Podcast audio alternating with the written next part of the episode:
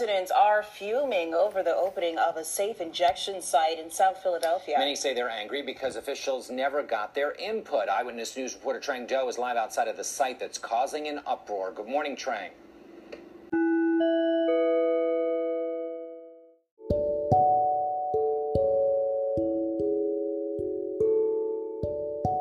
Should governments allow safe injection sites for illegal drugs? Hi there. Thanks for joining me for this week's episode of Someone Has to Go First. I'm Gianna, and as always, I am happy to have you here with me today.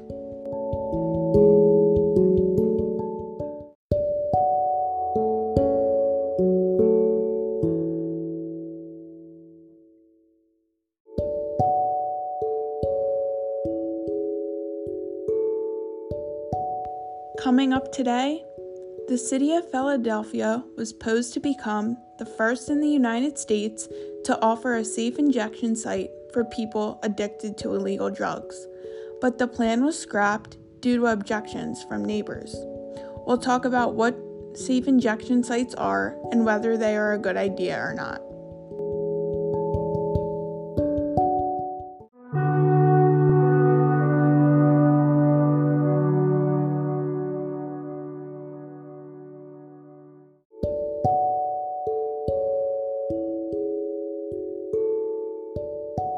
Should governments allow supervised injection sites for individuals addicted to drugs like heroin?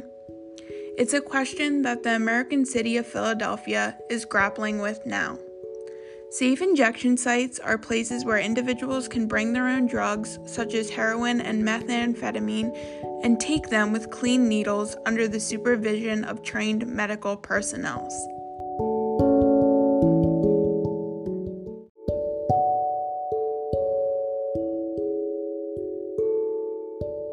It is a progressive treatment model that has been tried with success in other countries like Europe and Canada, but safe injection sites have a long presumed to be illegal in the US. That's why currently we do not have any safe injection sites today. Since heroin, for example, is an illegal drug, no private companies or nonprofits can be complicit in its administration. That has recently changed, however, when a judge ruled that a safe injection site would not violate federal laws against drug use. Following the ruling, a nonprofit organization called Safehouse announced plans to open a safe injection site in Philadelphia.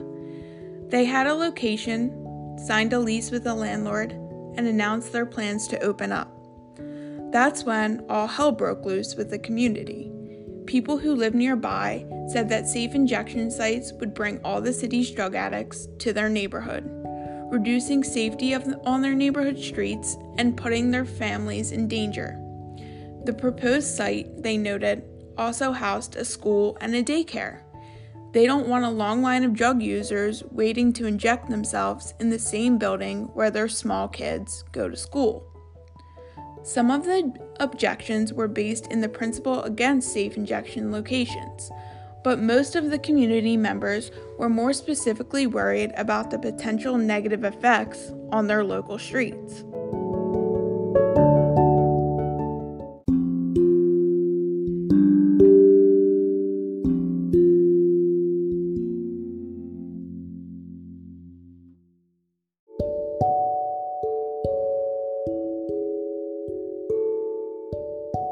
It's an example of a particularly strong foundation in American local politics.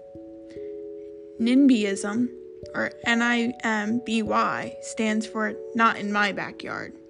In many cases, local residents don't object to something in principle, they just don't want it close to where they live. In this case, the backlash against Safehouse caused the organization to delay its opening and caused the landlord to cancel the lease. For now, Safehouse does not have a location. NIMBYism is a problem that any safe injection site will face. Although it may be a good thing for the community overall, it has to go somewhere. And the people who live nearby will always have a say. But let's set the NIMBY objections aside and ask whether safe injection sites are actually a good idea overall. Opponents say there is no way to safely take heroin, and that whether the drug is administered in a safe facility or at a home, even outside, the effect on your body is the same, which is to kill you slowly.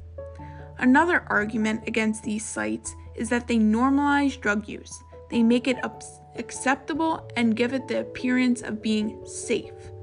A single injection site would attract all of the city's drug users, creating a concentration of individuals who all use drugs in the same general vicinity.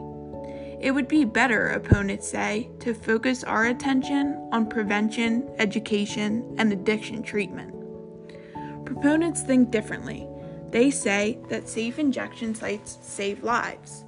Untold numbers of people are addicted to illegal drugs, and thousands of people die each year to overdoses in the United States.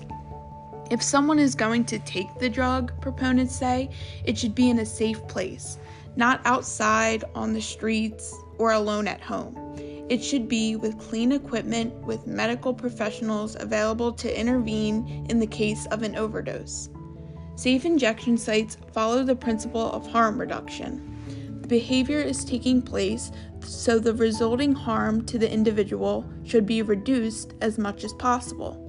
There is a time and a place, proponents say, for prevention, education, and addiction treatment. And safe injection sites often do have related addiction services, such as counseling. But we shouldn't ignore the people who are in their throes of addiction and have not yet found their way to recovery. It is difficult to say for sure whether the sites work or not, but the evidence that does exist generally supports the idea that cases have decreased when the sites are in place. About 100 safe injection sites operate worldwide, mostly being in Europe, Canada, and Australia. Part of the problem is it's difficult to collect reliable data on illegal behavior. However, studies of government run safe injection sites in Toronto, Canada have showed that the overdose deaths in the area has declined overall, that there were no evidence that drug use increased as a result of the facility, and that people who use the site were more likely to seek treatment. One observer, observer said, It sounds too odd that you can give people a safe and clean place to inject and afterwards they seek treatment. But that is what has happened in Toronto. A facility in Vancouver has administered millions of doses without a single overdose death. And studies in Barcelona have also showed that the number of stray syringes on the street fell dramatically after an injection site has opened near them. I'm not in the public health field at all, but I think we need to open new treatment models, study them, and refine them if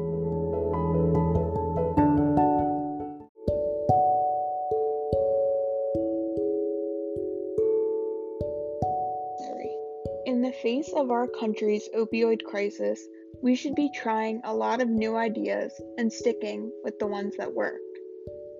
That's all for this week's episode of Someone Has to Go First.